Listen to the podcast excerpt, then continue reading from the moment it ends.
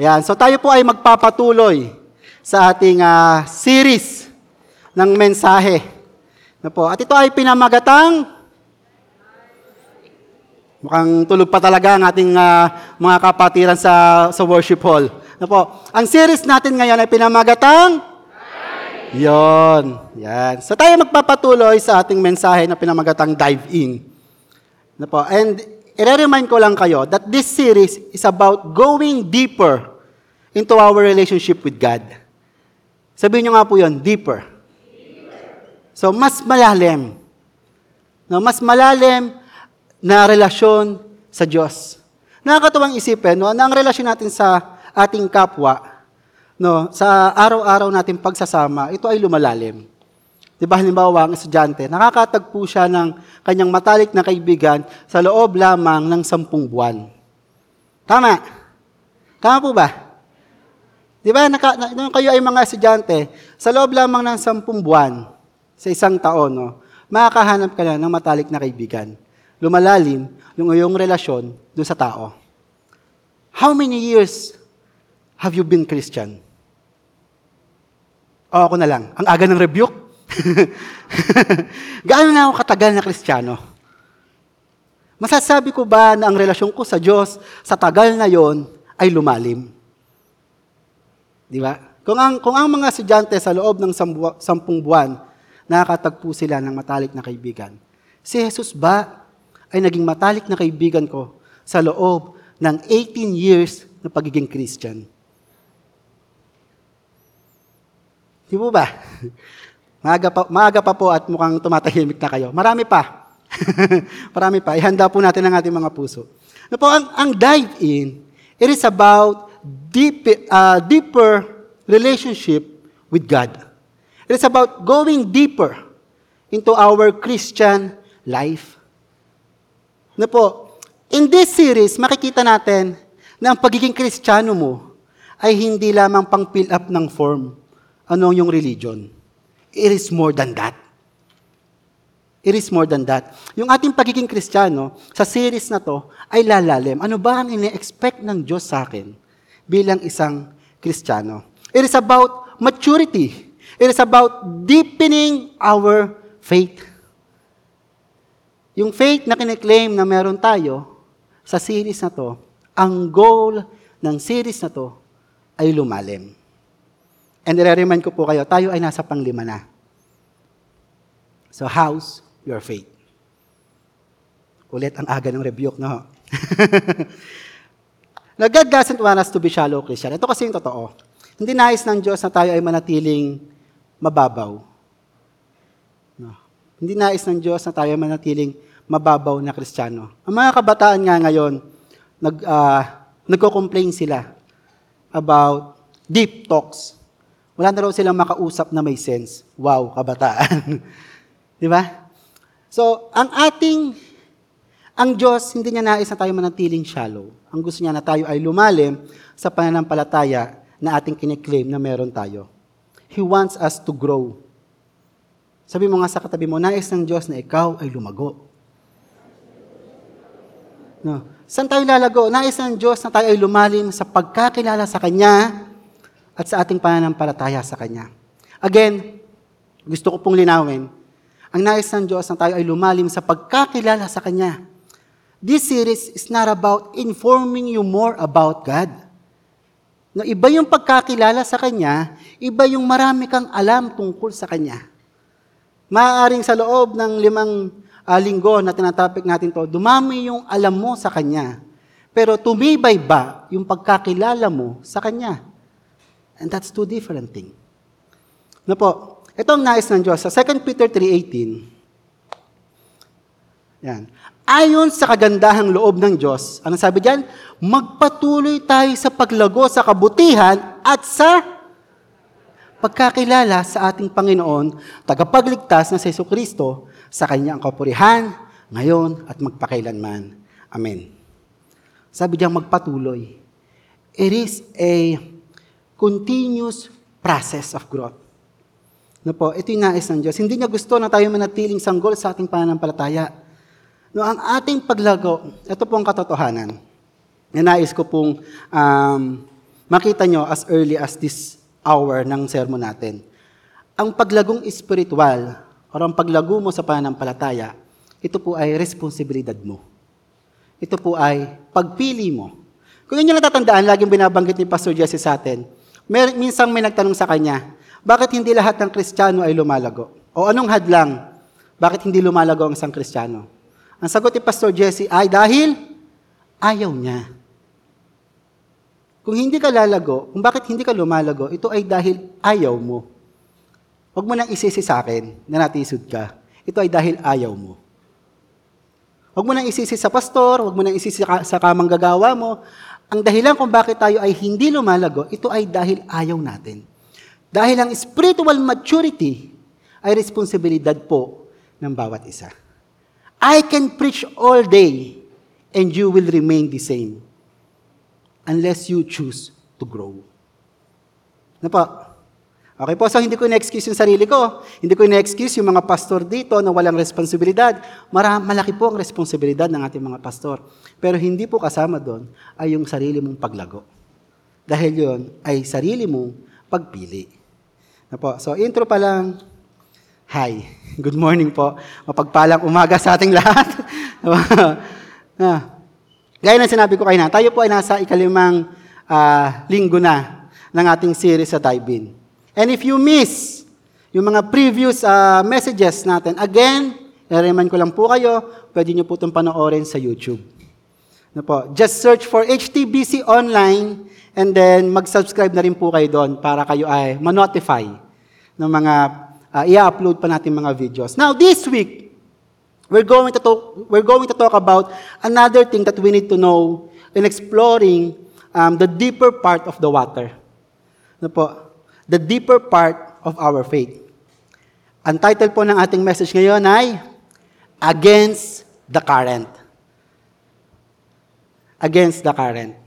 Now, alam po natin na ang body of water ay merong current or agos. Tama? Di ba? Meron siyang agos. Minsan malakas, minsan mahina, Minsan, uh, ang tawag ito, malaki. Minsan naman, mababa. Oh, alon pala yon alon. Iba pala yung alon sa agos. Okay, so current. Current is a large movement of water in one general direction. It is the flow of water. Yun daw yung current. Ito raw yung flow ng tubig. So, um, ito ay strong movement of water. Minsan, bago ito dumating sa dalampasigan, mararamdaman mo, medyo mahina na siya. No, pero sa pinanggalingan nito, ito ay isang malakas na movement ng water. And underwater current, yung underwater, yung current sa taas kasi ng tubig, sa surface, nakikita natin yon, delikado na yon. Pero mas delikado yung nasa baba. No po, yung underwater currents are dangerous para sa mga diver. Hindi, da, hindi lang dahil sa kaya nito mag-produce ng isang malakas na force na pwedeng sumira sa kanilang diving equipment, kung hindi, Delikado to kasi yung malakas na current can drift away the, the divers. Pwede nitong dalhin yung divers palayo dun sa kanilang anchor. Remember, anchor. Yung ko sa inyo nung umpisa nito. Di ba? Ito yung magpapanatili sa iyo in place. Pero dahil sa lakas ng current, possible na madala ka nito.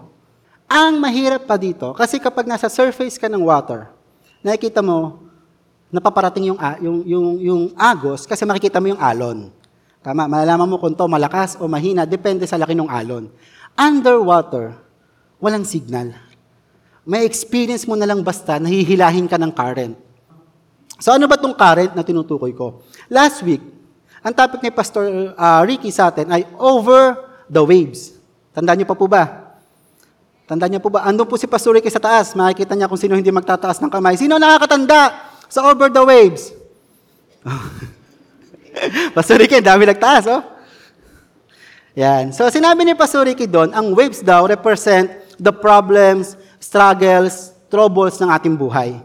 And we talk about our faith or how faith will help us in walking over the, uh, the waves. Yun yung topic ni Pastor Ricky.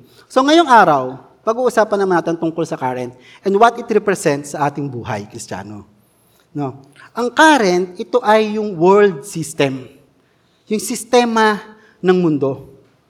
No? Meaning, against the current, meaning going against the flow, going against the system of this world. Against the current, meaning going against the culture and the so-called normal. Ito ang topic natin ngayon. It is going against the world system. A lot of times, we were told in the Bible to go against the world. You know, to have a different perspective about the world. Ang isa dito ay yung Romans 12.2. Sabi diyan, And do not be conformed of this world, but be transformed by the renewing of your mind, that you may prove what is that good and acceptable and perfect will of God. Magpo-focus tayo dito sa word na, do not be conformed of this world.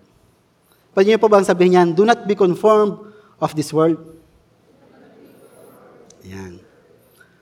So, pangungunahan ko na po kayo. Ang topic natin is not easy. It is hard to swallow.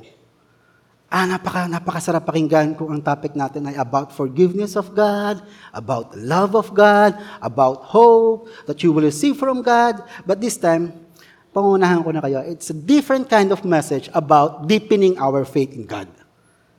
Do not be conformed to this world. To conform means to fit to suit, no? to match, to be similar in form or type. No, to explain it, Father, may papakita ako sa inyo yung picture. Uh, tingnan natin itong picture na to. Ano yan? Pasensya na kayo, may ligaw ko sa mga ganyan eh. Mga, okay students, what is this? ano po? Oh, yung mga yung mga normal na taga-naik, pakwa, yung mga medyo konyo, watermelon. No, watermelon or pakwan. No po. Alam niyo po, ang pakwan na yan ay it is not your ordinary watermelon. Kasi nga, siya ay square, cube. Hindi niyo pwedeng sabihin kay Enzo na square yan, makikipagtalo siya. Yan ay cube. so, square. So, few years ago, naging laman yan ng uh, news feed sa internet. Nag-trend yan. Hindi lang dahil square na watermelon, kung hindi ang presyo kasi niyan, napakamahal. Alam nyo ba na ang isang pakwan na square ay nakakahalaga ng $200 depende sa bigat. Ang $200 is about 11,600 to 12,000. Depende sa palitan. no. So, ganun kamahal ang watermelon na yan.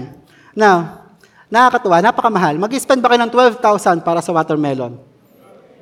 Ano ba yung lasa niyan? Lasang watermelon na may mangga ba yan? O baka naman may tapioca pearl na kasama na? na actually, ang lasa niyang parehas lang. Hindi naman siya nag-iba.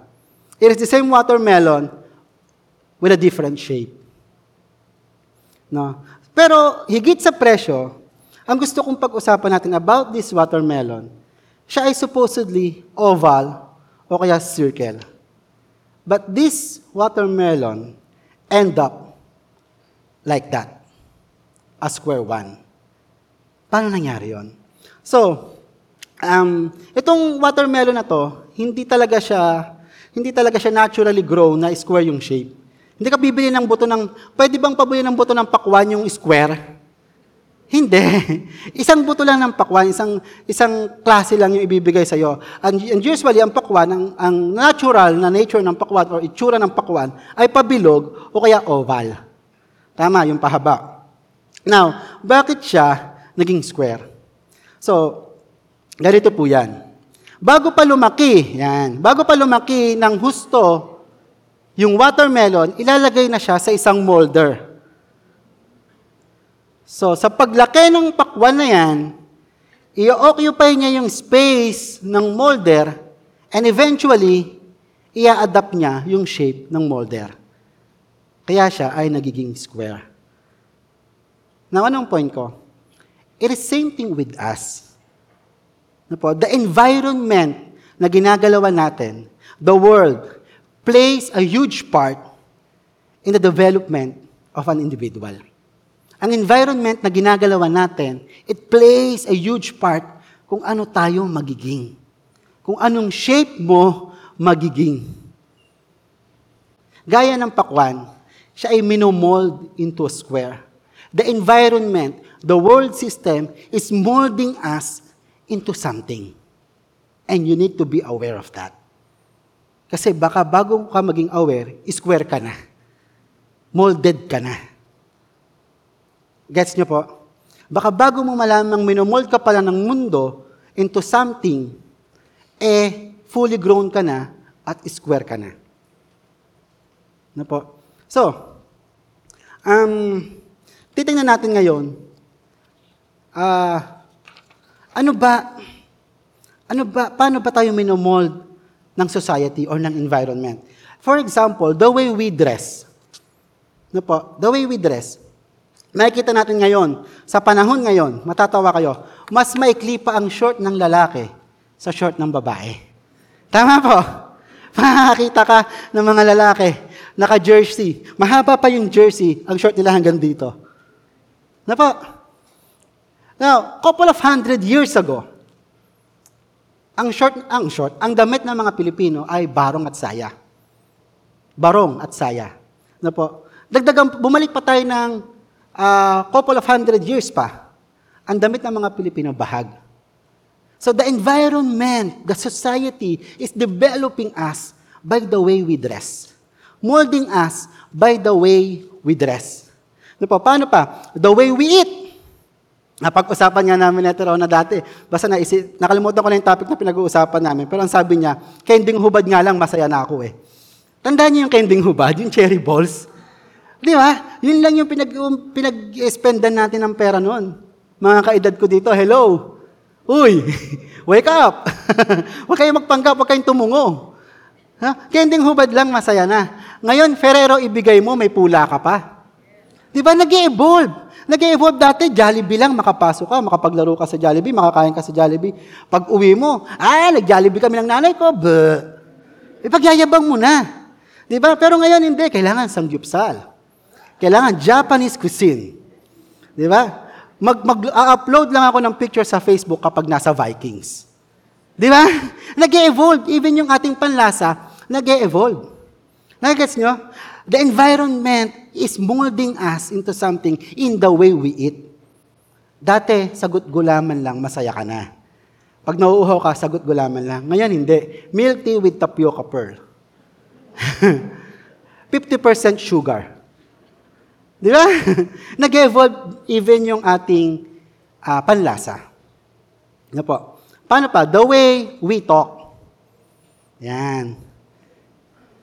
Dati-dati, para sabihin mo, ano, ano, pre, sama ka, punta tayo sa ganito, anong meron doon? Papaliwanag mo pa. Kung anong meron doon. Ngayon, hindi, Jika ba bro? yeah? Jika ba bro?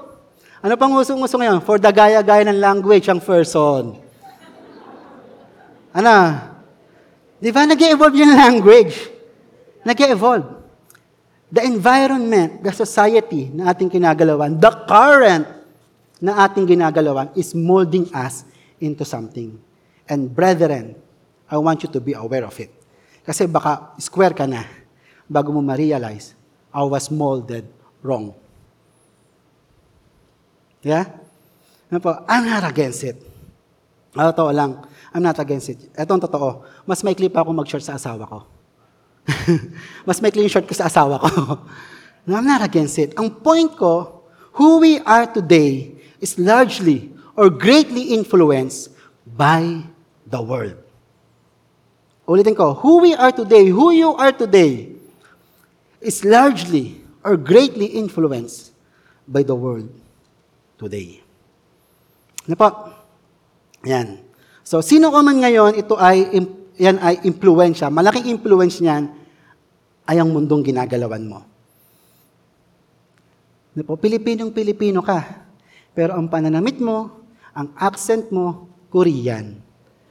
Kasi sa kwarto mo, K-drama lang ang palabas. Ang poster, mga K-pop artists. Kaya paglabas mo, anyang sayo! We are greatly influenced by the world. That's what I'm saying. I'm not against it, but I'm saying you are influenced by the world. And you need to be aware, my friend. Ano po? Now, ano ba itong world? World, gusto ko sanang i-define natin. Sabi doon ay, do not be conformed to this world. No? Ano ba itong world? Baka kasi meron tayong maling conception. Unang-una, world is not a place. Hindi to place. Hindi ito yung earth. It's not a place. No po, nung sinabi ni Paul, do not be conformed to this world, hindi niya sinabing, huwag kayong pumunta ng disco bar. O huwag kayong pumunta ng casino. O huwag kayong pumunta doon sa mga lugar na kinukonsider niyong worldly.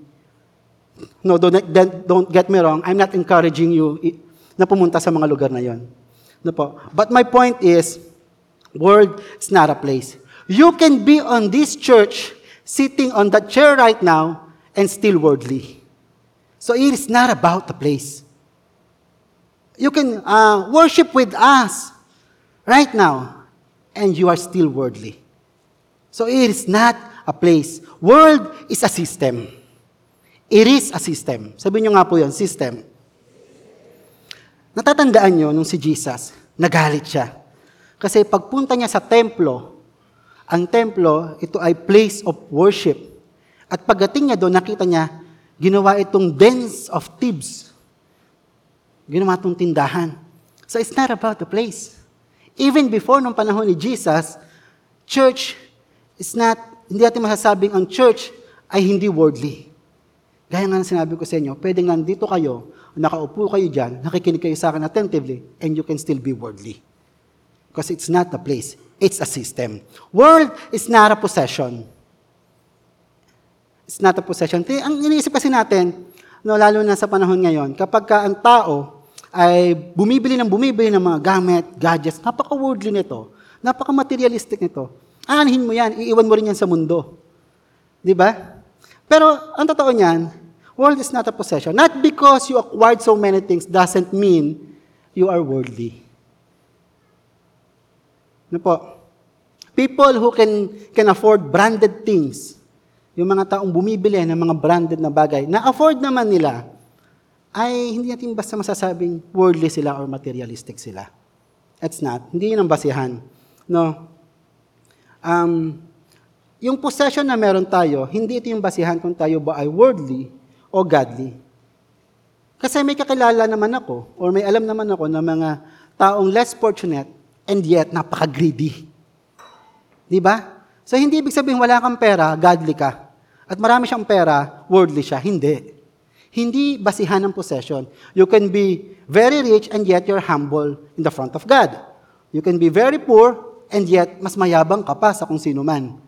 Diba? So possession is not really, um, doesn't indicate if you are worldly or godly. Alam niyo kung ano? Obsession. How much you want to acquire. Yung driving force na gusto mong mag-acquire. Yun yung worldly. No? Example, um, sa kagustuhan mong makabili ng mga branded na bagay, ng Apple na bagay, no? Nungungutang ka. Nungungutang ka. Tapos, ipagpipicture mo dito, pag Sunday, ilalive mo. Pero pinangutang mo siya. Obsession. It's just because you want that iPhone. Mangungutang ka. Sisirain mo ang prinsipyo ng Diyos na sa Kanya ka umasa. That is obsession. Ano pang obsession? Kapag ka, kapag ka sukdulang manapa ka ng, ng tao, makamit mo lang yung gusto mo. Mas matindi yung description ni James sa obsession. Sabi ni James, sa book of James, sabi doon, uh, papatay ka kung kailangan. Makamit mo lang ang minimithi mo. That's worldly. It's not about the possession. It's about your obsession into something. Obsession mo sa power. Obsession mo sa position Maninira ka para lang ikaw ang mapaposition. Obsession mo sa mga bagay. No? Magnanakaw ka, ma, uh, mangungutang ka, hindi mo naman afford, pero pag, alam mo yun, because you're too obsessed, gagawin mo lahat to acquire things. And that's worldly. Ano po? Pangatlo, world is not the people. Ito ang medyo malakalaking misconception sa mga Kristiyano. Pag sinabing, do not conform to this world, ang, ang iniisip natin, huwag tayong makisama sa mga unbeliever. Tama. Iiwasan ko ang mga taong yan. Kasi, worldly yan. It's not about the people. Natatandaan niyo ba nung si Jesus ay uminom at kumain kasama ng mga makasalanan? Natatandaan niyo po ba yon? Tinawag ba siyang worldly Messiah? Hindi. Tinawag ba siyang worldly Christ? Hindi. It's not about the people. No. honest truth, you can be on this church. You can work on this church. You can be like me, person on this pulpit, preaching to you, and still be worldly. It's not about the people. It's about the treatment.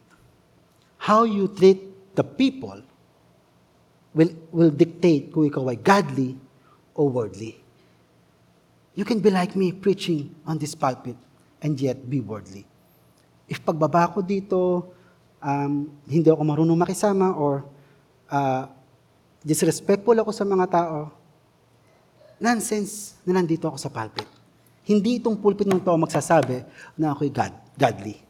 How I treat people will tell if I am worldly or godly. How we treat people. Na po. Therefore, conclude natin, kung ang world is not um, a place, it's not a possession, it's not a people, then therefore world is the power or force or influence that draw people away from God. Yan yung world. Do not, parang, it is, it, ang world ay system that influence the people na ma- mapalayo sila sa Diyos. Ang world ay obsession sa isang bagay na nagdodraw sa mga tao palayo sa Diyos. Ang world ay isang treatment no, na nagdodraw sa, sa, sa mga tao palayo sa Diyos. So when Paul said, do not be conformed to this world, I think he actually meant, let us not be conformed to a system, an, obsession, an, an, an obsession, and a treatment that will draw people away from God. Again, let us not be conformed to a system, an obsession, and a treatment that will draw people away from God. Do not be conformed on that. Ano po? Now, this is not just about the people around you. No, ito ay patungkol din sa sarili mo. Huwag tayong magpalamon sa sistema na magpapalayo sa Diyos. Di ba nadidilig natin yan, nilamon na ng sistema? Huwag ka magpalamon. No po, gaya ng sinabi ko sa inyo kanina, medyo mahirap to. At nagigets ko yung inyong pananahimik. Medyo mahirap po to. Madaling tanggapin if I said, God bless you, if I said love you, uh, God loves you so much. Pero kapag sinabi ko na na do not be conformed to this system, mahirap to. And yeah, I know. It is easier said than done. No po? Pero paano ba tayo sasalungat sa agos ng sistema? How can we go against the current? No, against the current, number one, do not follow the crowd. Yan ang unang-una natin titingnan. Do not follow the crowd. Sa Matthew uh, 7.13, sabi diyan, Enter by the narrow gate, for wide is the gate and broad is the way that leads to destruction. And there are many who go in by it. So marami ang pumapasok sa maling daan. Kaya mag-iiwas iiwas tayo sa crowded. Sa crowd. No po? Why do we follow the crowd? Mm, for some of us, no, um, iba kasi iniisip natin or iniisip na dahil the crowd is doing it, it is right. Di ba? Narinig niyo na ba yung dahilan eh? Marami namang gumagawa nito eh. Di ba? Narinig niyo ba yun? Minsan ka na ba nakapagdahilan na, eh si kumari nga ginagawa to eh. Si kumpare nga ginagawa to eh. No. Di ba inisip natin, because the crowd is doing it, we think it is right. Natatandaan niyo yung um, game show na Pera o Bayong? Sino pa nakakatanda? Sorry din sa mga millennials, mga time namin to. so, sino nakakatanda nun? Ayan, marami-rami. Di ba magtatanong doon si Chang Ami, halimbawa, ano ang scientific name ng butterfly? A. Tapos magsasabi siya ng mga scientific name. Na for sure, 90% or more than 90% ng contestant hindi alam ang sagot. Di ba? Scientific name ba naman ng butterfly? Sino nakakaalam? Sino nakakaalam? Di ba? Parang, yung mga scientific name, ang tinatanong nila, so nakakatawa, kasi yung mga tao manghuhula lang. At mapapansin nyo sa kanilang panghuhula, yung mga tao, pipila sila kung saan mas maraming nakapila. Tama. Pipila sila doon sa nakita na marami ang nakapila doon. Kasi iniisip nila kung saan mas madami, yun ang tama. So we follow the crowd. Dahil ang tingin natin, mas marami, mas tama. Pero ang totoo niya, hindi naman dahil sa gaya-gaya po tumaya ang mga tao, ito ay dahil meron tayong herding instinct. Ibig sabihin, kapag mas maraming tao, we feel safe. We feel safer. No? Kung saan mas maraming tao, ang tingin natin, dito yung tamang, ta- tamang direksyon. But it's not true. Just because the majority is doing it, it doesn't mean that it is the right thing to do. Just because the majority is doing it, it doesn't mean that it is the right thing to do. Hindi dahil ginagawa ng karamihan, yun ang tamang gawin. So again, the world is molding us by following the crowd. So be aware kung sino, ano ang ginagaya mo. Ano po? Masyado tayong drone sa, or lunod sa k-drama. Again, it's not bad.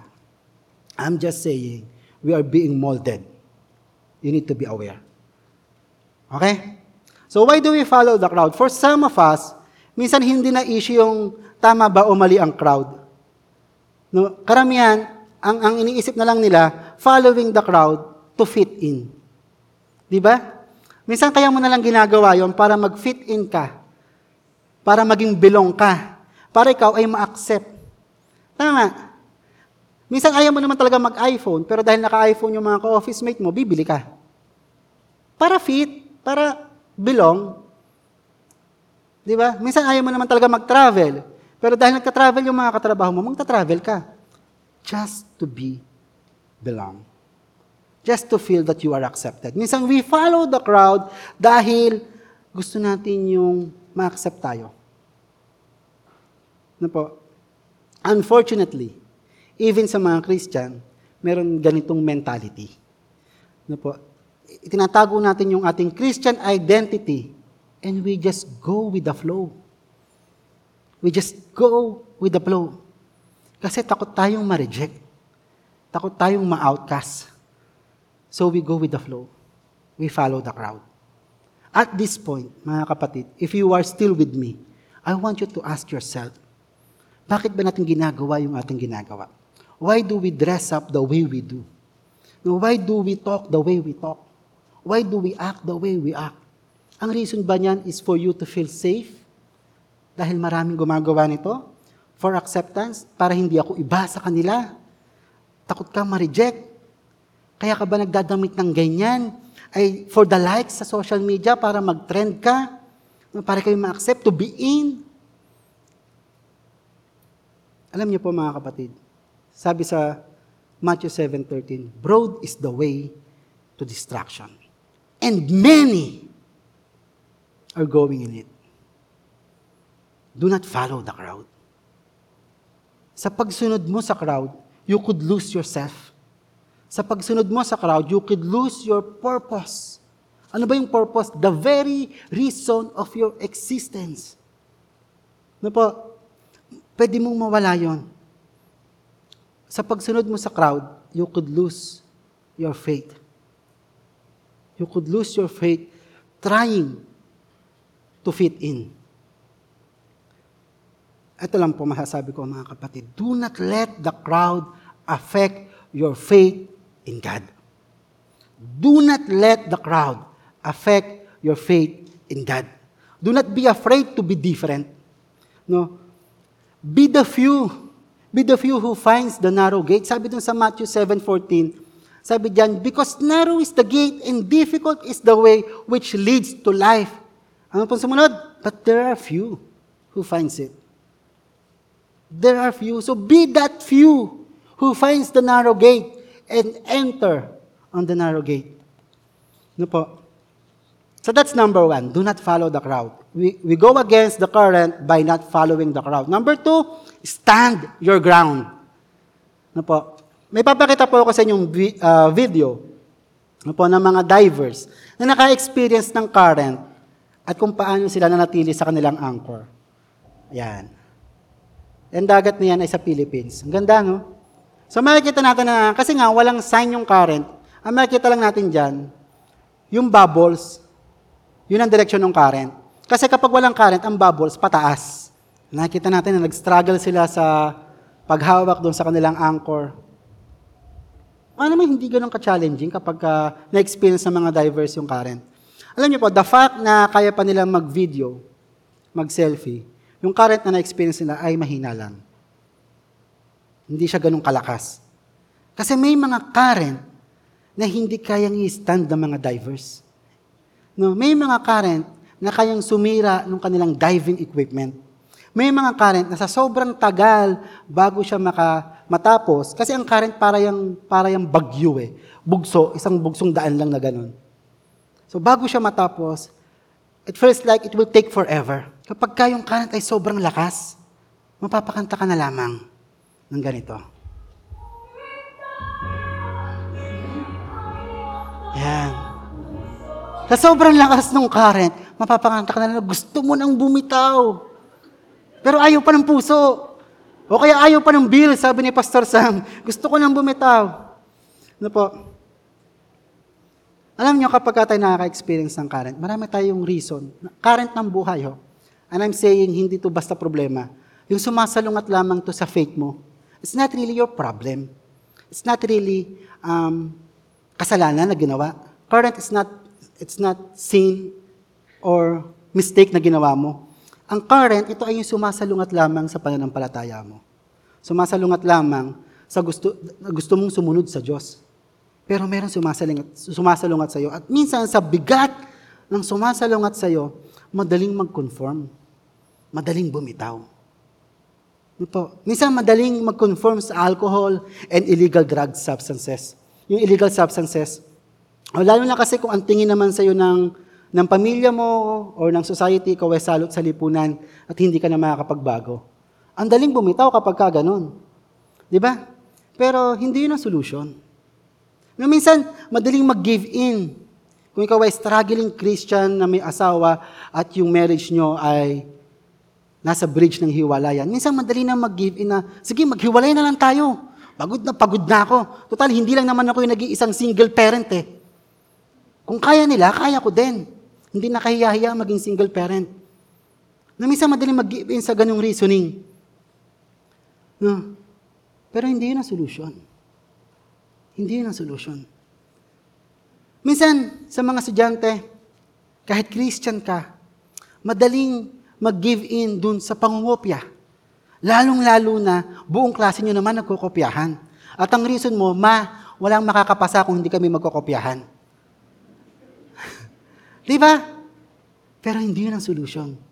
Ang daling mag-give in sa mga current ng buhay, lalo na kapag nauubusan ka na ng reason to stand. Tama po. But conforming is not the solution. Transforming is. Sabi doon, do not be conformed to this world, but be transformed. Alam niyo po, ilang beses ko nang sinubukang isolve yung problema sa pag-inom ng alcohol. Uh, few years ago, matagal na. no po, almost every Friday, nagiinom ako dahil sa problema, sa, um, alam niyo po yan yung emptiness na nararamdaman mo, yung guilt na nararamdaman mo. Siyempre, nag-inom ka, so kinabukasan, may guilt ka na naman, kristyano na ako, nagiinom pa ako. Pero pagdating ng Friday, iinom ka ulit. Di pa ikot-ikot lang, patuloy mo naramdaman yung struggle, yung emptiness. Di po. So, hindi na-solve ng alak yung problema ko. Naubos lang yung resources ko. Diba, dumating pa sa point na I gave up. Ang Diyos ay hindi powerful enough para baguhin ang sitwasyon ko. Yun ang thinking ko noon. I gave up. God is not powerful enough to change my situation. Pero mali pala. God is more concerned with my transformation than changing my situation. Kayang-kaya ng Diyos na baguhin ang sitwasyon mo. Pero kasi ang concern niya ay yung transformation mo. Di po ba? Alam niyo po mga kapatid, we cannot avoid attacks. We cannot avoid um, persecution. We cannot avoid struggles and problems and troubles. But what we can avoid is quitting. You can avoid quitting. Pwedeng hindi ka sumuko. Pwedeng hindi ka mag-quit. Hindi mo may iwasan na ikaw ay persecute, ikaw ay maka, makaramdam ng problema or dumaan sa isang pagsubok, pero ma-avoid mo ang pagsuko. Huwag kang sumuko, kapatid. It is always too, it is always too soon to quit, my friend. It is always too soon to quit. Sabi sa 1 Peter 5.8, sabi diyan, be self-controlled and alert. Your enemy, the devil, prowls around like a roaring lion looking for someone to devour. Sabi sa verse 9 diyan. Sabay-sabay tayo, verse 9. Resist him, standing firm in the faith, because you know that your brothers throughout the world are undergoing the same kind of suffering. Nakakatuwa, no? It's clear. Sinabi ni Peter, very clear sa verse na yan, sinabi ni Peter, the enemy is just around the corner. Tama. Huwag mong tingnan yung katabi mo. Wala, hindi yan, hindi yan yon, hindi yan yon. Hindi pa yan yung kaaway na sinasabi ni Peter. Hindi pa yan. Na, pero very clear na sinabi ni Peter dyan that the enemy is just around the corner. Pero hindi niya sinabing, umalis ka dyan. Nandyan lang ang kaaway, umalis ka dyan. Hindi niya sinabi yun. Ang sinabi niya, stand firm in the faith. Di ba? Kapag ka sinabi mo, pagka nakita mo yung anak mo na may nasa tabi ng asong ulo na nagwawala, sasabi mo bang, stand firm in the faith? Di ba? Hindi. Pero si Peter, nilinaw niya, stand firm in the faith. Hindi niya sinabing, umalis ka dyan. Nakaka, nakaka, nakakasawa na. Ayoko na maging kristyano. Puro na lang pagsubok. Tapos lagi ka na lang i-encourage. Sasabihin, pagpe-pray ka, hindi ka naman pinagpe-pray, pinagchichismisan ka lang. Ayoko na. Sabi ni Peter, stand firm. Huwag kang umalis. Stand firm. Di ba? Parang gusto ko nang, gusto ko nang bumitaw. Nag-aalam mores at amon ka na gusto mo nang bumitaw sa relasyon mo sa Diyos. Sabi ni Peter, stand firm. Stand firm.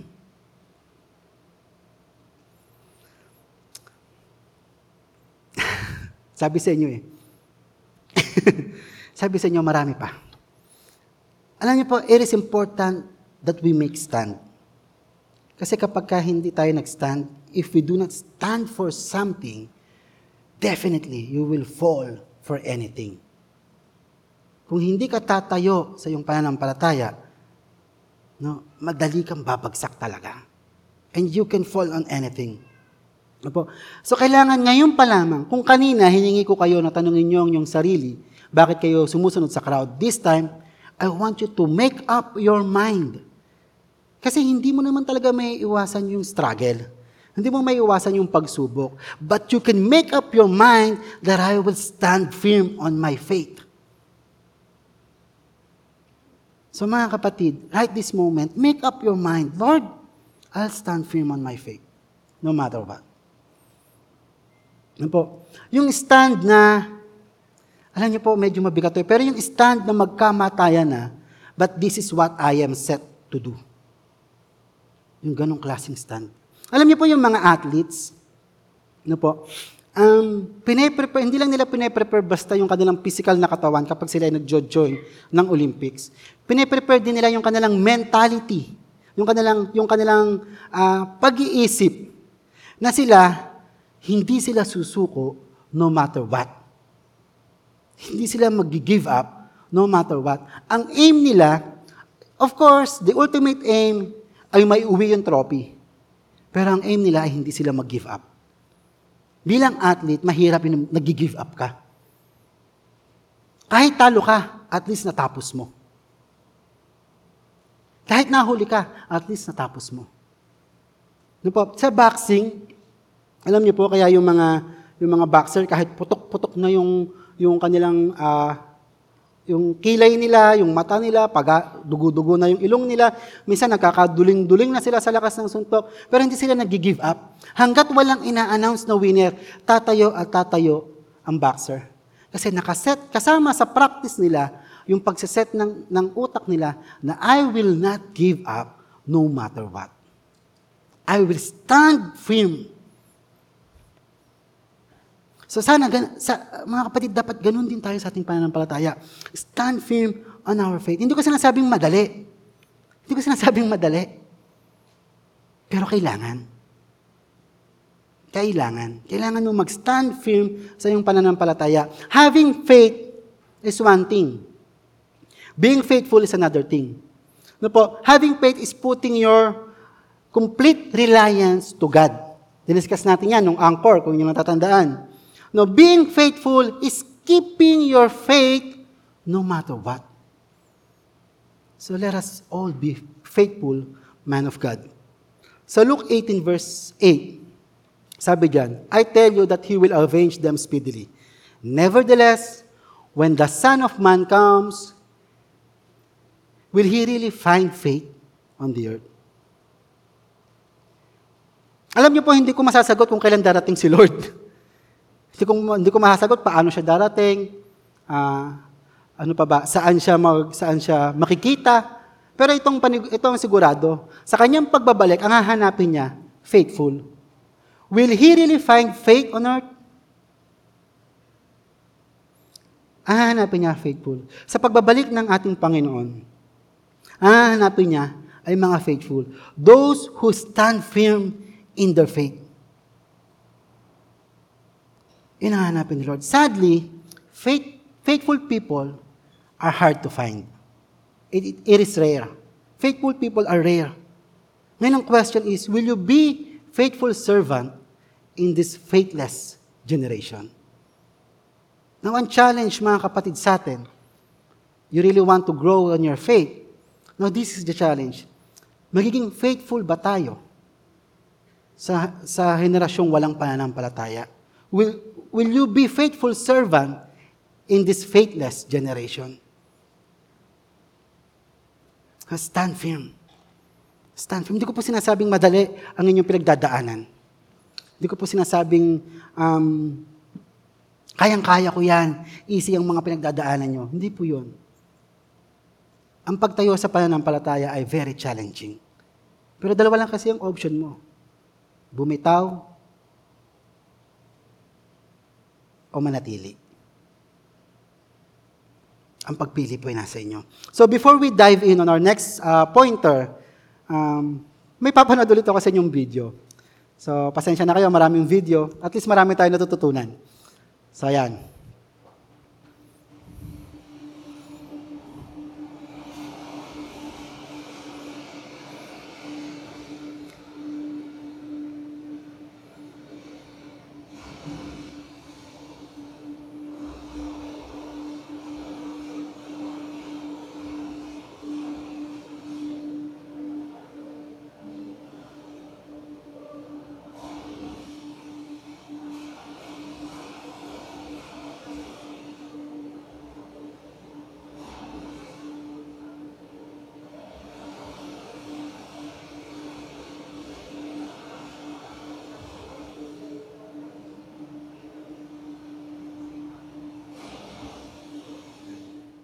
Okay, so sa video na yan, makikita natin, yung mga taong yon ay professional swimmers.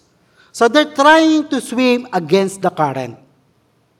Nakita naman natin, di ba? Iba't ibang klaseng swimming, uh, swim, swimming style ang ginagawa nila, kung ano man tawag doon. No, may paganon, may papaganon, kung ano-ano. Iba-ibang style. They're trying to swim against the current. No. Tanda natin, they are, sila ay mga professional swimmers. So kita naman sa katawan, they are strong, They know how to swim. They are good swimmers. They know the water very well. Pero makikita rin natin doon, it didn't take long bago sila madala ng current. Tama. Hindi sila tumagal. Saglit lang. No, so what's the point? No. Um, yung sarili nating effort, no matter how strong you are, no matter how good you are, no matter how professional you are, It will not take long bago ka madala ng current ng mundo. Bago ka lamunin ng sistema ng mundo. It won't take long. No. So, ang pointer number three natin, you can always ask God for help. It is hard, pero meron tayong mahihingian ng tulong. Kasi hindi natin kaya on our own. Going against the current is exhausting physically. Nakakapagod yan. Di ba? Nakakapagod yung um, sasalubungin mo yung sistema ng mundo. Nakakapagod maging tama sa isang opisinang korap. Di po ba? Nakakapagod ang tayuan yung pagiging righteous ng Diyos sa isang sistemang korap.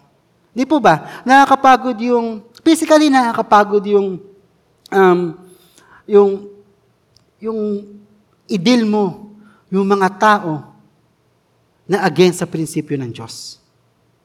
Nakakapagod yun. Nakakapagod siya mentally.